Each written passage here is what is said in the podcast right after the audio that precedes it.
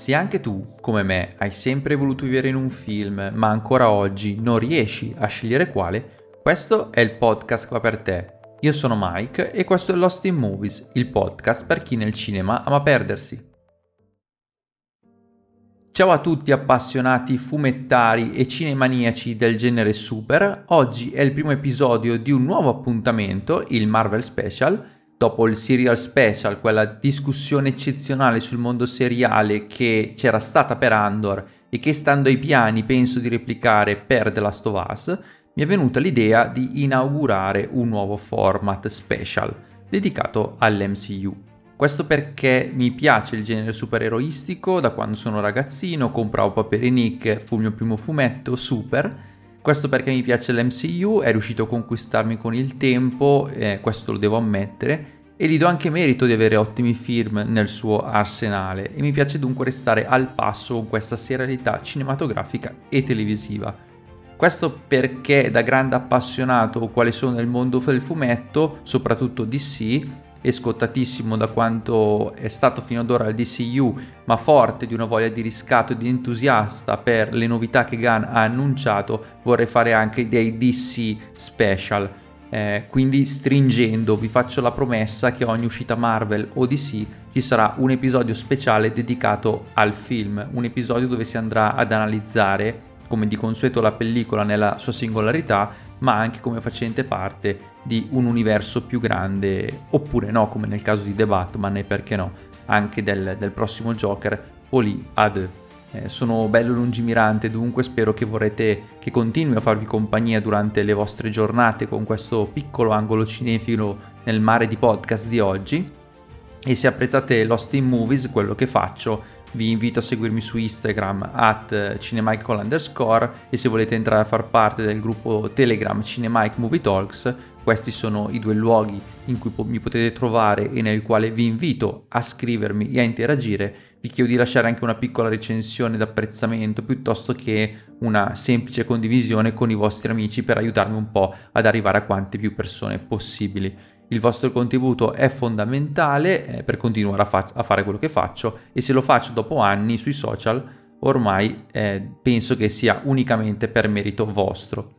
Detto ciò, essendo uno special, met- metto le mani avanti che l'episodio sarà interamente spoiler. Dunque, se non avete visto il film, andate in sala o se mi state ascoltando a distanza di mesi, fiondatevi su Disney Plus prima di proseguire.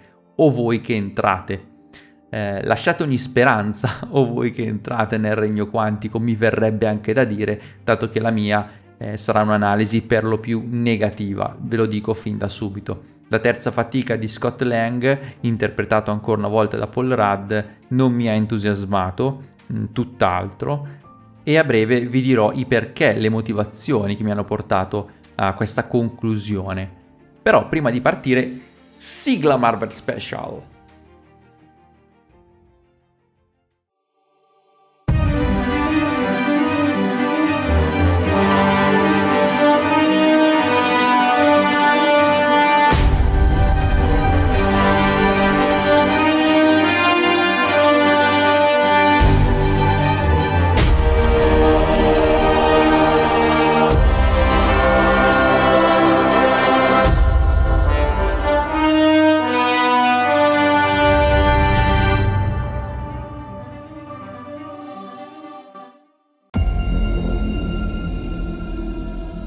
Tipo interessante, Scott Lang.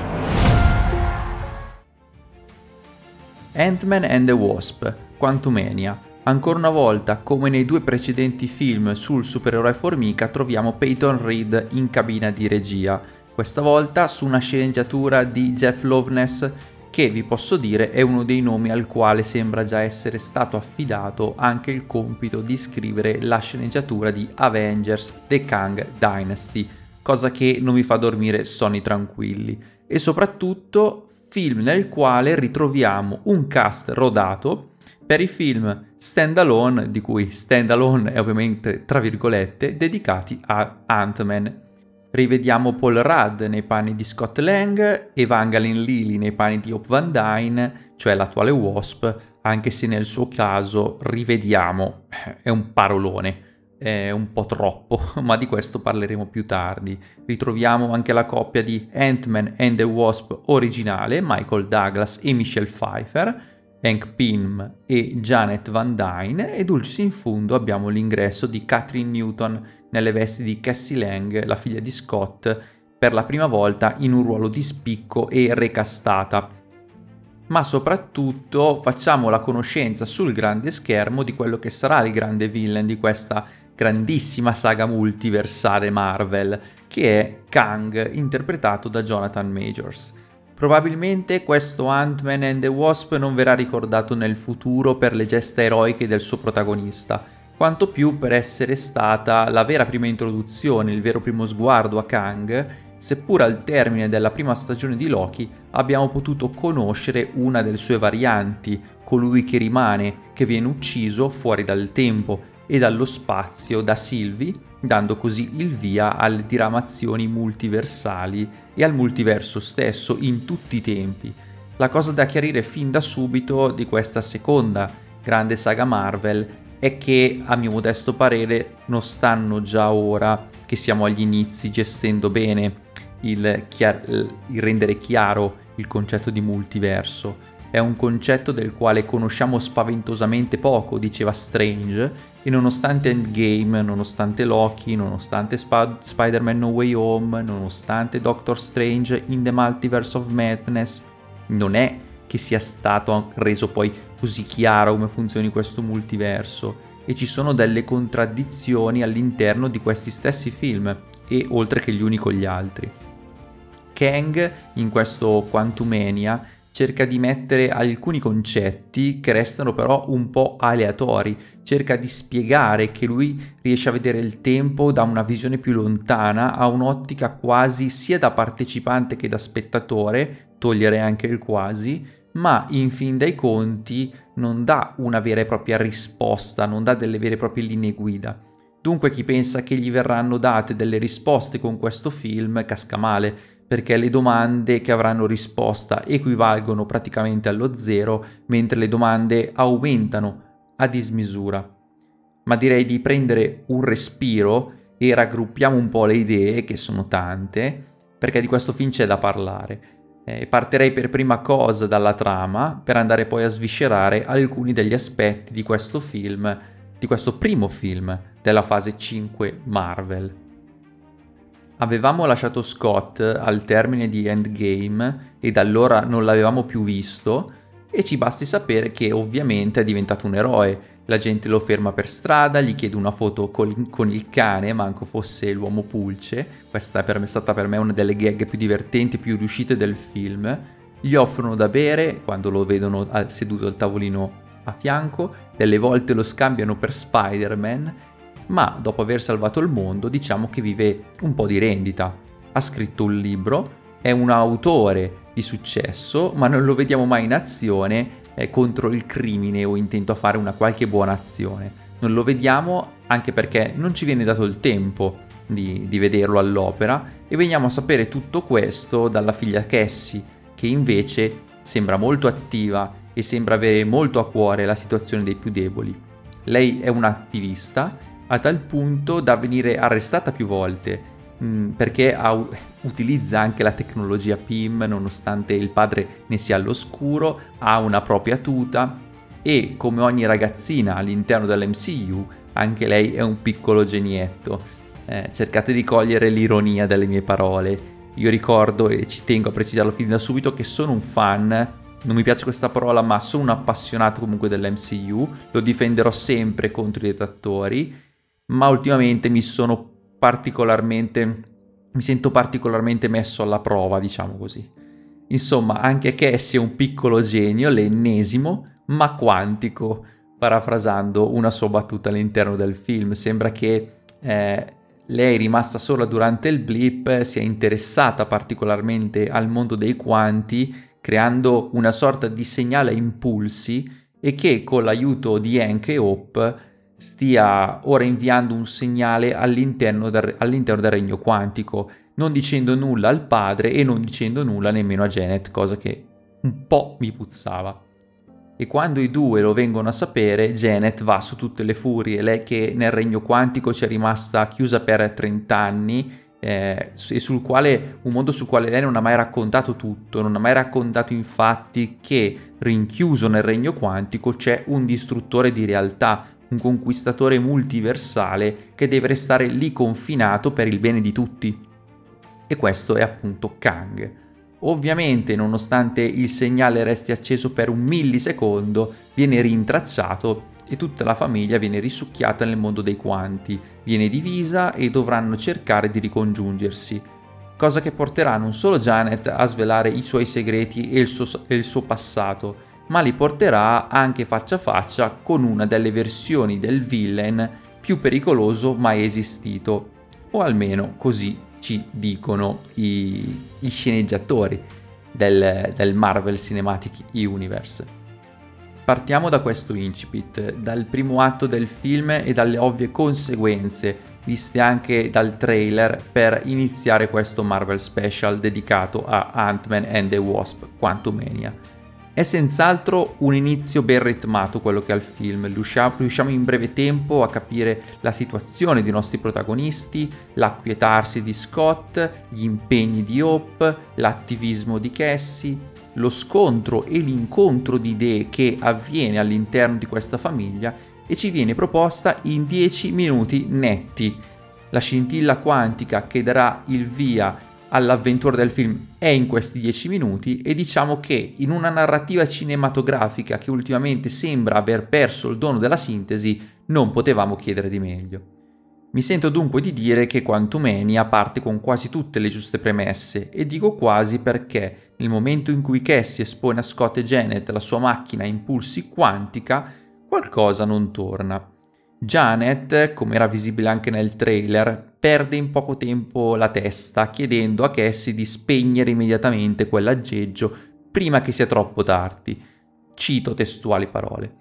E mentre ero seduto in sala mi si è accesa una lampadina immediatamente che mi ha tediato per i successivi minuti e tutto rientro a casa. Io non guardo più i trailer dell'MCU, quindi l'ho rivisto soltanto per parlarvene oggi. Quindi io quando mi sono trovato lì, subito c'era qualcosa che non mi è tornato. Eh, no Way Home mi ha insegnato a stare lontano dai trailer. Ma questo momento, questo sclero improvviso di Janet va in netta contrapposizione con la scena post-credit di Ant-Man and the Wasp. È stato questo il tarlo che ho avuto in testa per tutto il film. Per rinfrescarvi la memoria, quella scena post-credit vede Hank e Janet con anche Hope mandare Scott, anche se per qualche secondo, nel regno quantico per aiutare Ava.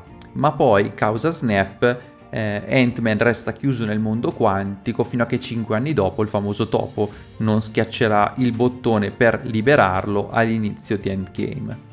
E dunque, per quale ragione dico che questa scena va post credit va in netta contrapposizione con l'incipit di, eh, di Quantumania.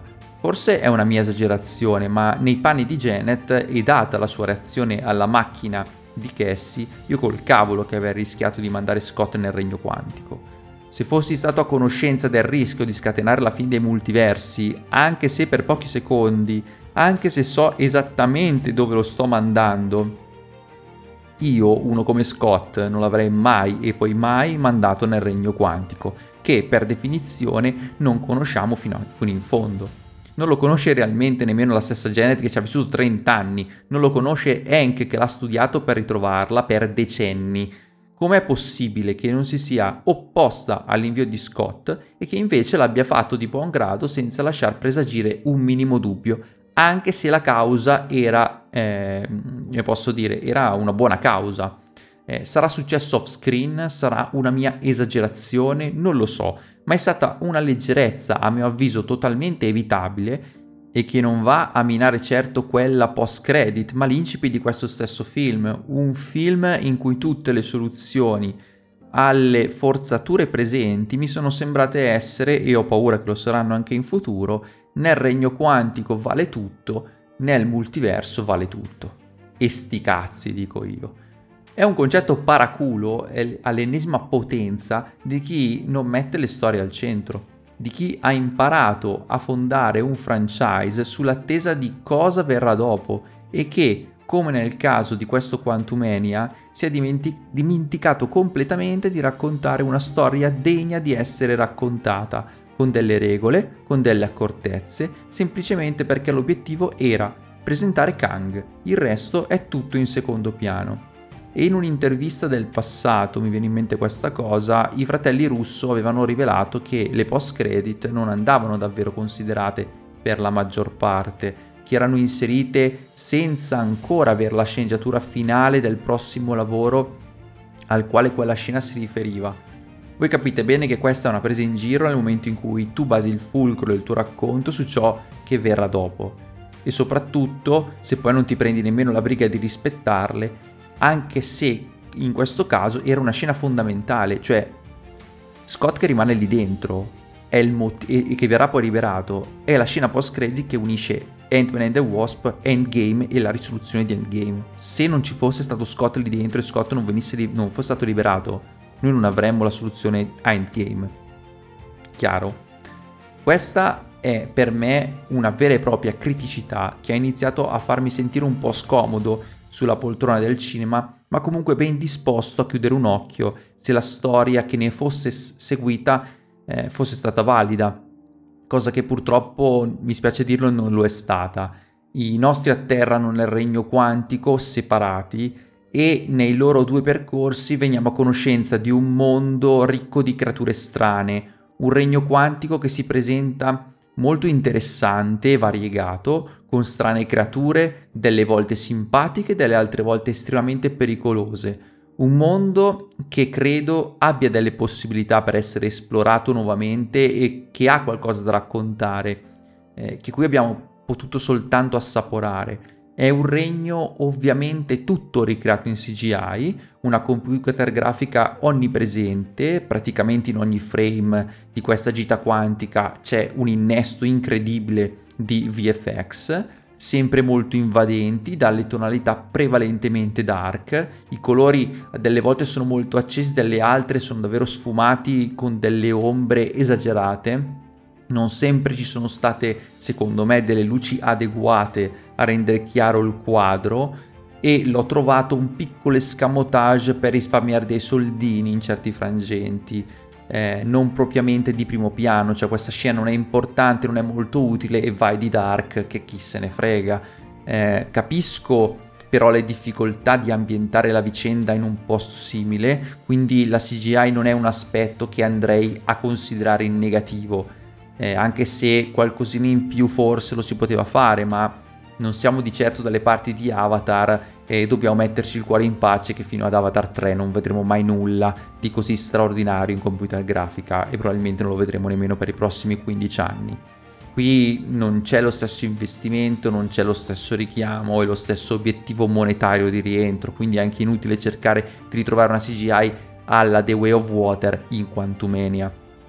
Fatto sta che già da prima di recarmi in sala purtroppo avevo sentito voci che volevano questo regno quantico con delle vibes alla Star Wars.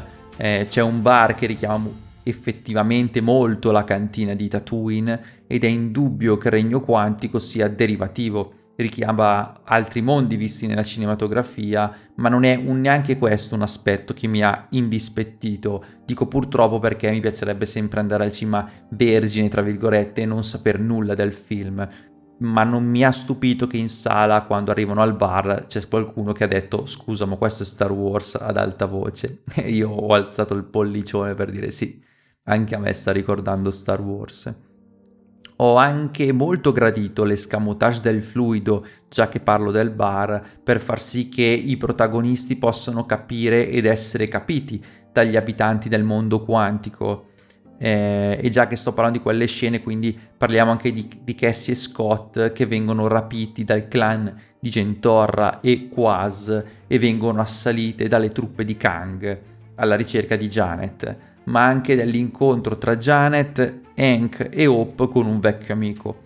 Ne voglio parlare perché qui abbiamo l'avvento di altri due personaggi secondari che non ho particolarmente gradito e per motivazioni diverse. Da una parte abbiamo Modoc e dall'altra abbiamo Lord Krylar.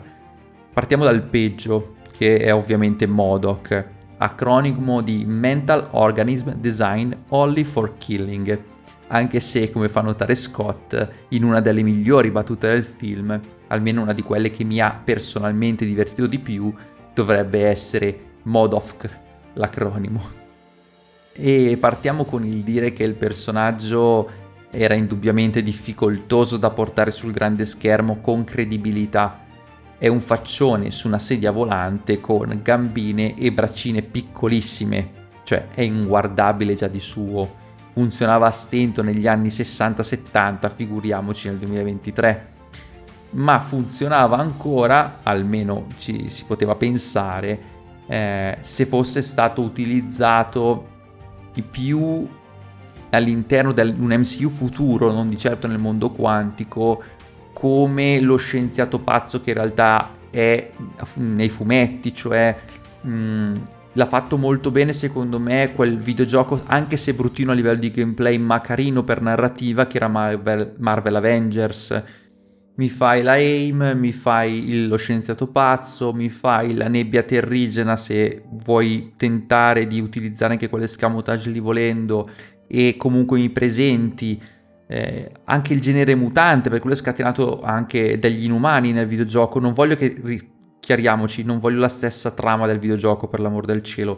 Sto solo dicendo che prenderlo più come uno scienziato pazzo che poi subisce eh, la nebbia terrigena o le trasformazioni, lui si trasforma per conseguenza delle sue azioni in questa cosa, questo testone enorme, av- avrei gradito molto di più oppure lo lasciavi in eh, stop motion, in quel bellissimo prodotto piccolino che era Modoc che trovate su Disney Plus, seriale per un pubblico un po' più adulto. Un Modoc così che non si prende sul serio, funziona e lo puoi far funzionare, puoi renderlo interessante. Eh, andava lasciato lì. Quello era l'unico modo in cui poteva essere trattato, a meno che a utilizzarlo non fosse stato uno come James Gunn ma dato che nessuno di chi ha avuto a che fare con questo film è James Gunn, hanno te- ma hanno ten- apertamente tentato di copiarlo, hanno fatto un pasticcio aberrante portando a schermo il peggior personaggio che l'MCU abbia mai visto. Modoc si rivela essere Darren Cross, il calabrone del primo, mini- del primo film, miniaturizzato da Scott e finito nel mondo quantico, un po' diverso rispetto a come ci era entrato. L'estetica al mostrare il volto ha decisamente distrutto il personaggio, Modoc intendo, che non può essere davvero preso sul serio, anche perché non ha nulla dell'uomo ossessionato dalle particelle PIM che trovavamo nel primo film di Ant-Man. Nulla. Qui è lo scagnozzo di Kang e va anche bene, i due hanno un passato anche su carta, ma è stato trasformato in una specie di Igor su sedia volante dalla mente di un tredicenne incazzato le sue battute, i suoi momenti o, eh, per meglio dire, i suoi tentativi di ilarità risultano soltanto stridenti e quella presa di coscienza finale con eh, un passaggio al lato buono penso sia la cosa scritta peggio di tutto il Marvel Cinematic Universe, a parte la stupidità del dialogo, quale che, è, che vuole, che dice così. Darren, smettila di fare il cazzone, queste Cassie al che lui risponde guardami, sono un cazzone, in inglese dice dickhead e rimanda ovviamente alla sua testa pelata che ritor- ricorda proprio una dickhead e Cassie che la chiude poi con un fantastico si può sempre decidere di smetterla di fare il cazzone. Al che io volevo uscire dalla sala letteralmente. Eh, ma chi ha scritto questo dialogo e chi l'ha autorizzato? Non si sono fatti due domande cioè, non è tanto il modo, ma la credibilità di quanto detto. Scusate se ritorno ancora qui, ma uno come Gunn o uno come Waititi, due che hanno una chiara identità e i tempi comici sanno cosa sono e li sanno sfruttare. E qui secondo me si è voluto anche fare un rimando a Waititi. Questo film a livello di hilarità te- tenta di ricordare le ultime avventure di Thor che però erano sorrette da un personaggio del quale conosciamo la storia prima di tutto, cosa che Darren non lo sappiamo. Lui che Thor è stato distrutto dai lutti e che ora come scudo usa la spavalderia, usa le battute, ma dentro di sé nasconde una grande fragilità che non, non riusciamo sempre a vederla e tan, tanto pubblico vedo che non riesce a vederla. Qui noi non sappiamo cosa è successo a Darren e per l'amore del cielo speriamo di non saperlo mai. Ma questo trattamento è offensivo ai danni dello spettatore. Già utilizzare Modoc è un azzardo, usarlo così significa volersi scavare la, so- la fossa da solo e considerare il pubblico una razza di... non posso dire, di babbuini. Senza contare che Modoc ha più screen time di Hope, altro aspetto che mi ha fatto girare completamente la testa e che teoricamente è la Wasp del titolo, anche se in questo film la vera Wasp si rivelerà essere Janet. Janet che nella cantina quantica incontra un vecchio amico a cui chiede aiuto, ma che anche lui, eh, così su due piedi, eh, lo tradisce perché senza di lei Kang è più convincente. Alla faccia del rivoluzionario incorruttibile, dico io, un uomo che la tradisce e che è venuto lì per portarla appunto dal suo nuovo padrone. Sto parlando di Lord Krylar, interpretato da Bill Murray, che si prende delle libertà nell'interpretare il suo personaggio. Certe battute si vede che sono state improvvisate da lui, ma il suo personaggio è davvero povero, inserito per essere un qualcosa sopra le righe, ancora una volta nel tentativo di fare un'ilarità che funziona in intermittenza, mi ha ricordato sotto molti aspetti il gran maestro di Jeff Goldblum, impatto pari a zero, memorabilità idem. E richiamo perché o c'è Bill Murray nel film o c'è Jeff Goldblum nel, fi- nel film, andiamo a vedere Ragnarok e anche i più anzianotti, i più sull'età, i, i, gli amanti del cinema, a vedere questi due personaggi faranno di certo un sorrisone.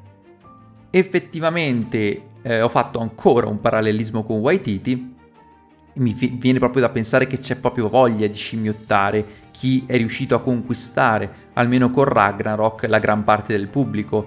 Io sto dall'altra barricata, ho di Grug preferito Love, Love and Thunder, ma so di essere una mosca bianca. Fatto sta che Bill Murray quindi è stato utilizzato con questo scopo, non lascia minimamente il segno in questo film che ha come uniche vere stelle Michelle Pfeiffer e Jonathan Majors, tutti gli altri soccombono per bravura di questi due o per difetti dei loro personaggi in fase di scrittura, con l'eccezione di Michael Douglas e il suo Hank Pym che si prendono una piccola rivincita finale come veri Ant-Man, gli originali.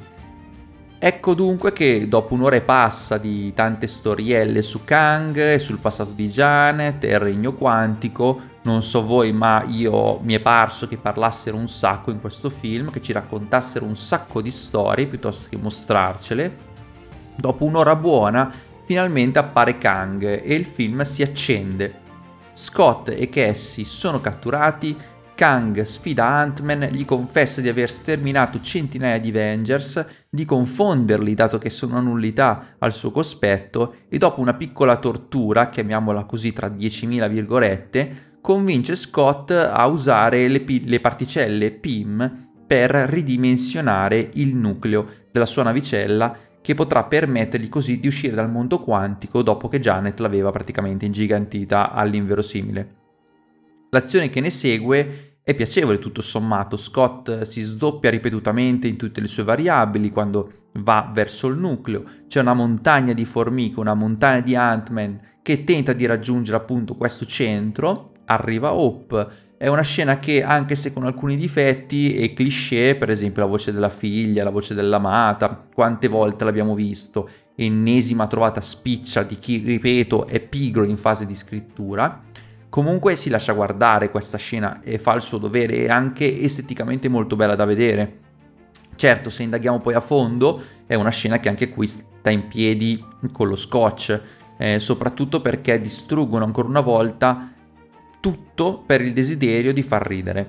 Tra i vari Ant-Man c'è uno Scott che lavora ancora da Baskin Robbins e dunque non è diventato un Avenger. Eh, ok le variabili, ma se quelle vicino al nucleo sono le infinite possibilità scaturite dalle scelte dello Scott che si avvicina al nucleo, basta l'inserimento di quella variante per annientare la stabilità della scrittura di quella scena alle fondamenta. Cioè, come fa uno Scott che lavora ancora alla pasticceria essere entrato lì dentro se soprattutto essere originato dallo Scott Ant-Man che è entrato lì dentro.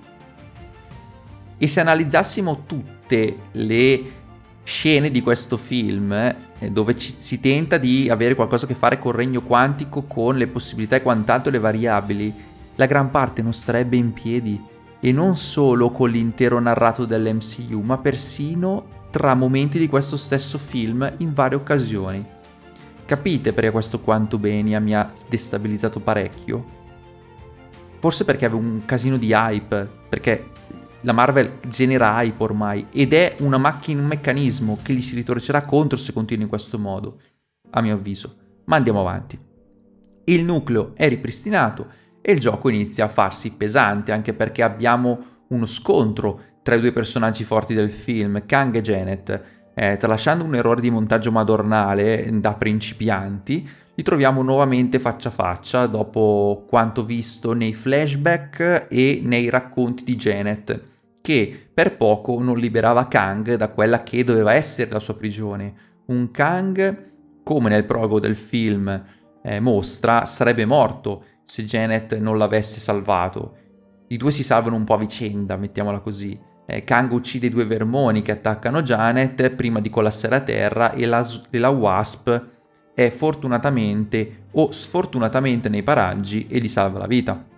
L'incontro tra i due è un caso, un caso che però ha salvato la vita a entrambi.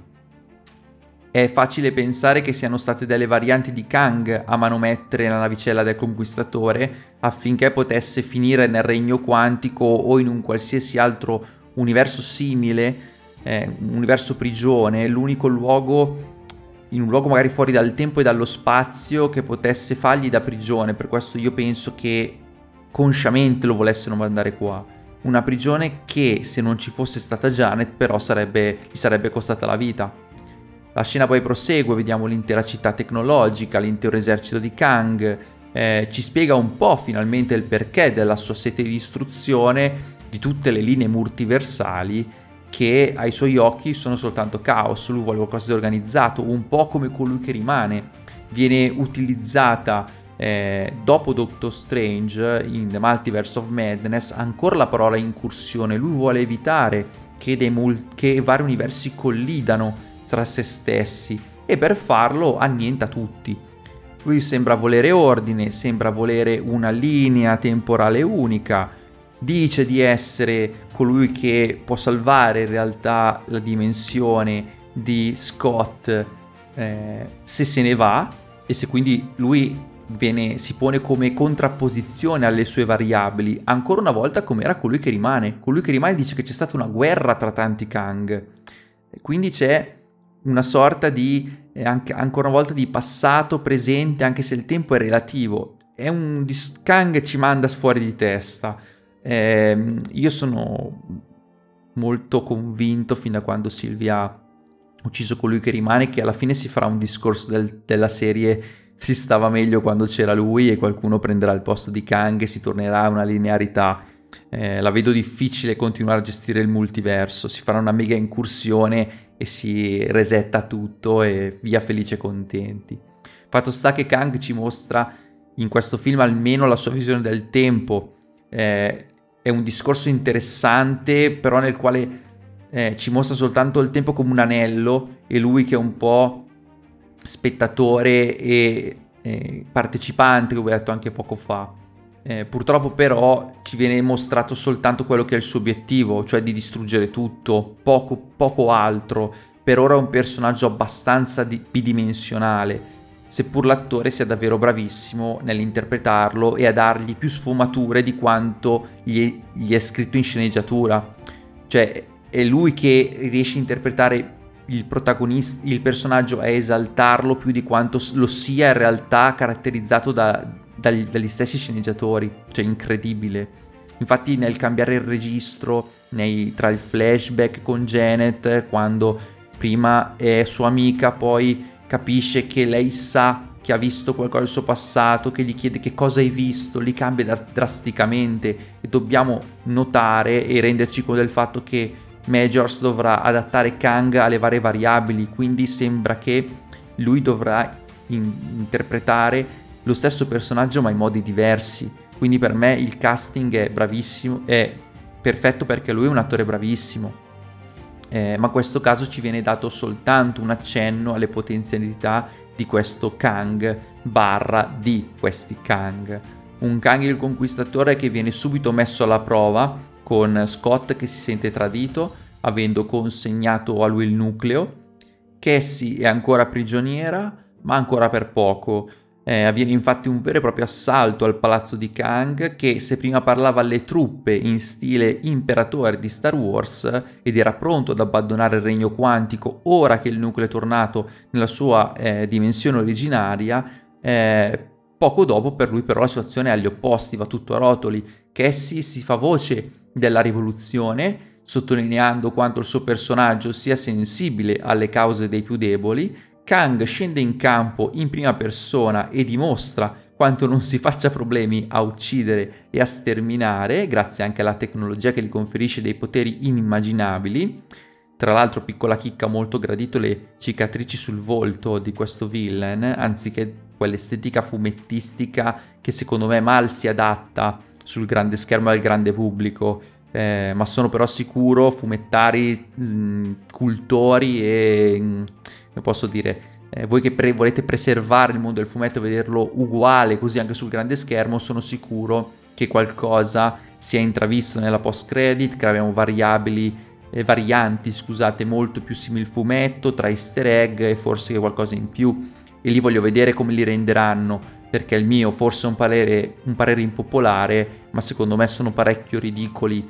Kang è un personaggio che io personalmente conosco poco, eh, io vengo dalla DC e sto studiando Marvel da ormai 5 o 6 anni proprio grazie all'MCU, ma Kang e le sue varianti mi hanno sempre allontanato le, già dalle estetiche. Quando poi mi sono addentrato nelle storie, ho intravisto le incredibili potenzialità narrative eh, con Kang che salvavano altri Kang, con disordini multiversali e quant'altro, mi ha intrippato un po' di più, ma mi sono dovuto fermare dopo poco perché era un casino totale. Eh, amici più esperti di me mi hanno confermato che hanno fatto dei pasticci tali, dei paradossi e buchi inverosimili che la lettura era diventato tutt'altro che soddisfacente.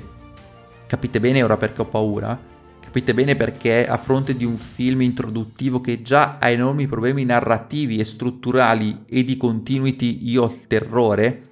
Cioè i primi mattoncini di questa saga di Kang non sono ben legati e per costruire una casa forte e stabile c'è bisogno di fare interventi mirati e corretti, ma ciò non toglie che la base resta, resterà sempre sbilenca e se non ci sono riusciti nei fumetti, nel cinema è ancora più difficile. E, ma lasciamo perdere queste metafore edili e, e torniamo a Quantumania, dove al termine Kang si vede messo alle strette c'è la ribellione di Modok, di cui ho già parlato estendo un velo pietoso. Ci sono le formiche super evolute di Hank e qui torno tra poco, altro tasto dolente. Insomma, quello che dovrebbe essere il villain più temibile di tutto l'MCU, compreso Thanos, viene già sconfitto per la sinergia tra tutte queste cose al termine di una scazzottata con Scott che si prodiga per far scappare la famiglia dal, rendo, dal regno quantico sacrificandosi. Eh, che sta per averla peggio, ma poi viene salvato da Hope e il portale viene definitivamente chiuso.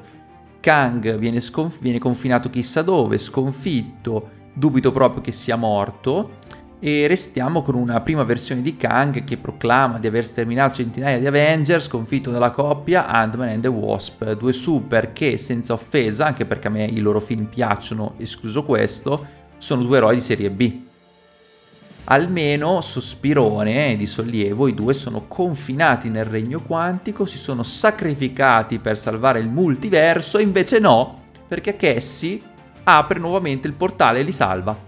Allora, Hank Pym ci ha messo 30 anni per aprire un tunnel quantico che non si sa come potesse raggiungere Janet, 30 anni, e con una sonda dall'altra parte, fuori dal mondo quantico, con 5 ehm, anni di studi quantici, che si apre un portale.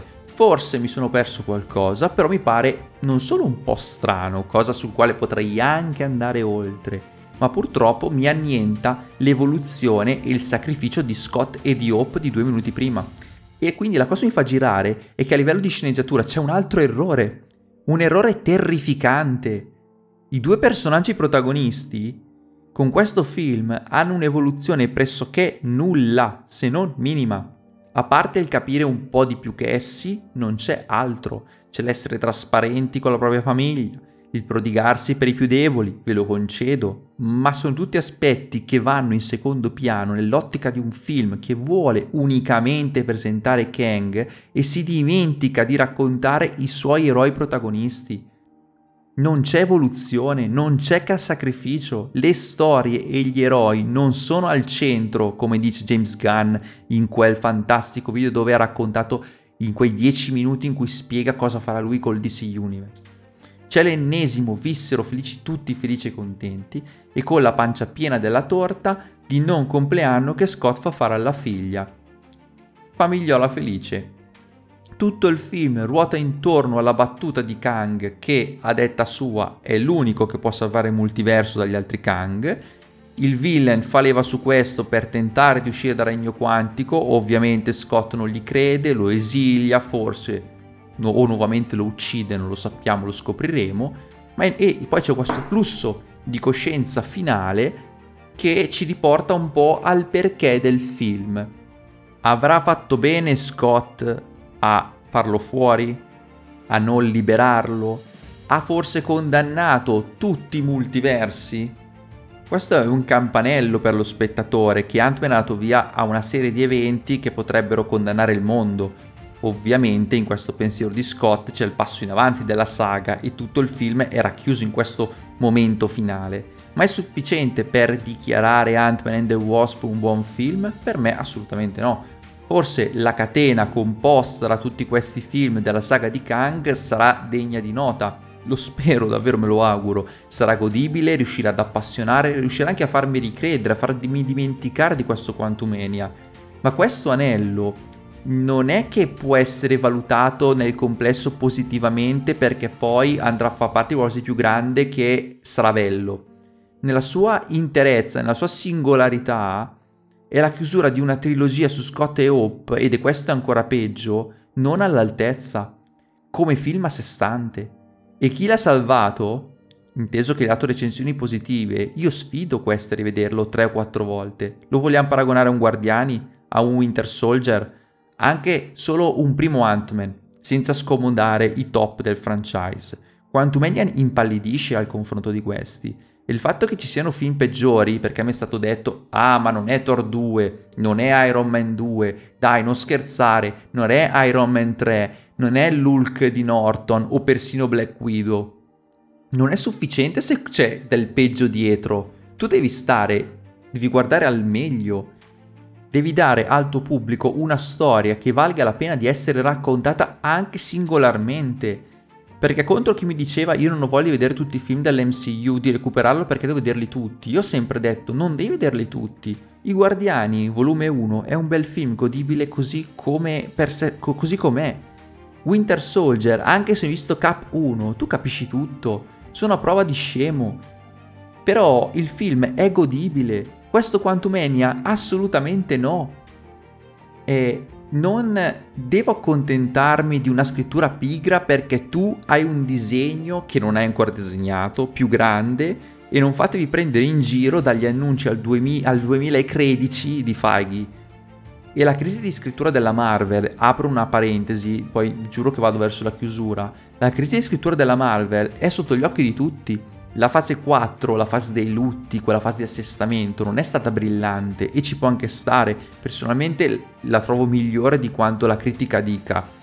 Ma sulle serie è un disastro. Loki, WandaVision e Okai eccellono di sicuro. La prima per la bravura dei presenti, degli attori più che della scrittura.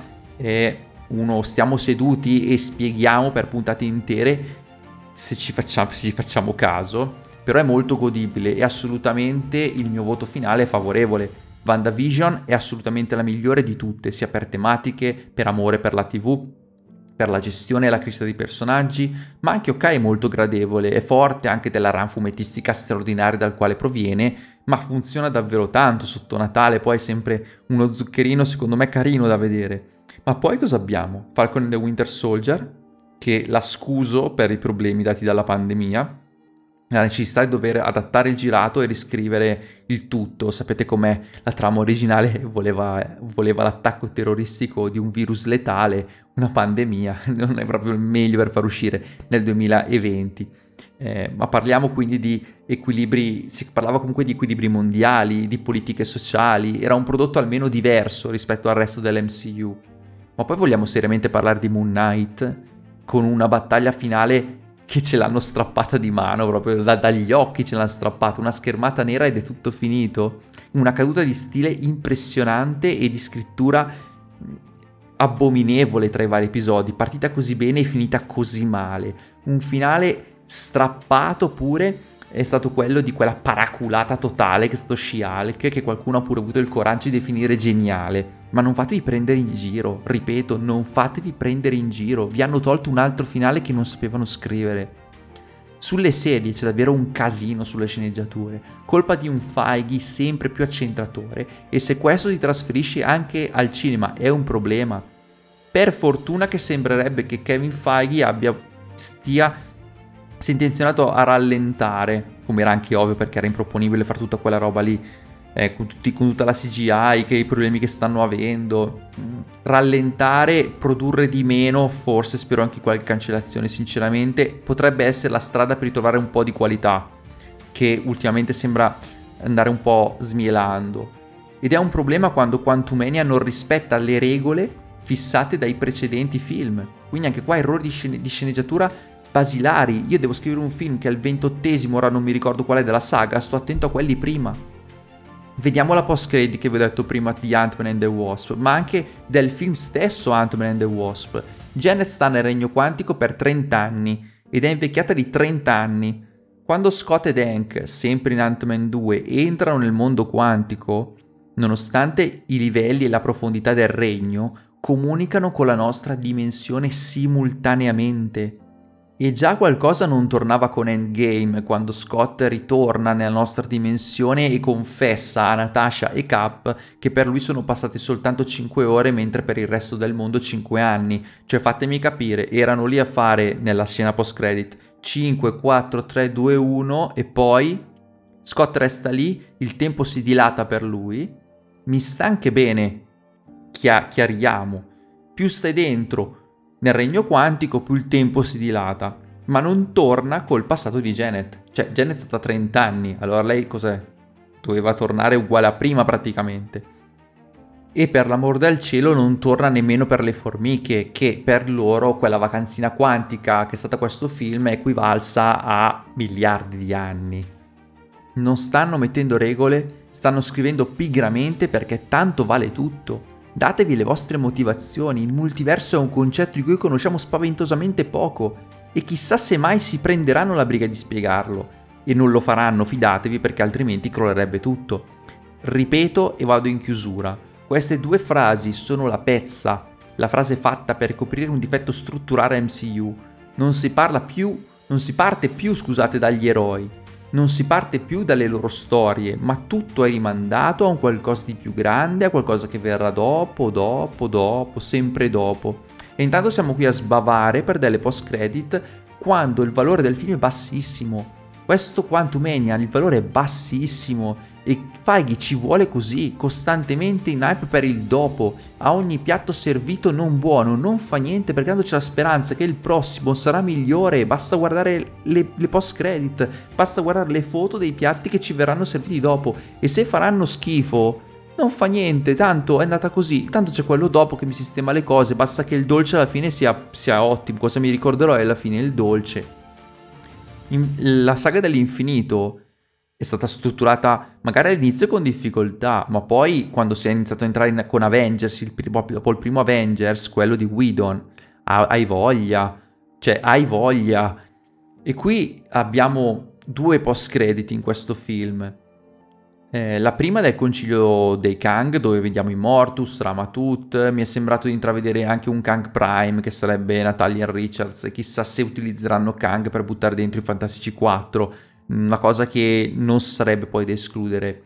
La seconda invece vede Loki e Mobius eh, dinanzi a, que- a, quello che era, a colui che rimane, in una versione molto giovane, probabilmente vediamo eh, il Kang cioè quel, quel, personaggio che diventerà poi colui che rimane, la variante di Khan che preservava la sacra linea temporale, che Sylvie, fuori dal tempo, ripeto, ha mandato in frantumi dando il via quindi alle deviazioni multiversali su ogni parte di quella catena e dunque eh, del tempo stesso. Se esiste multiverso è colpa di Sylvie eh, e non gli darò mai una colpa io di questo.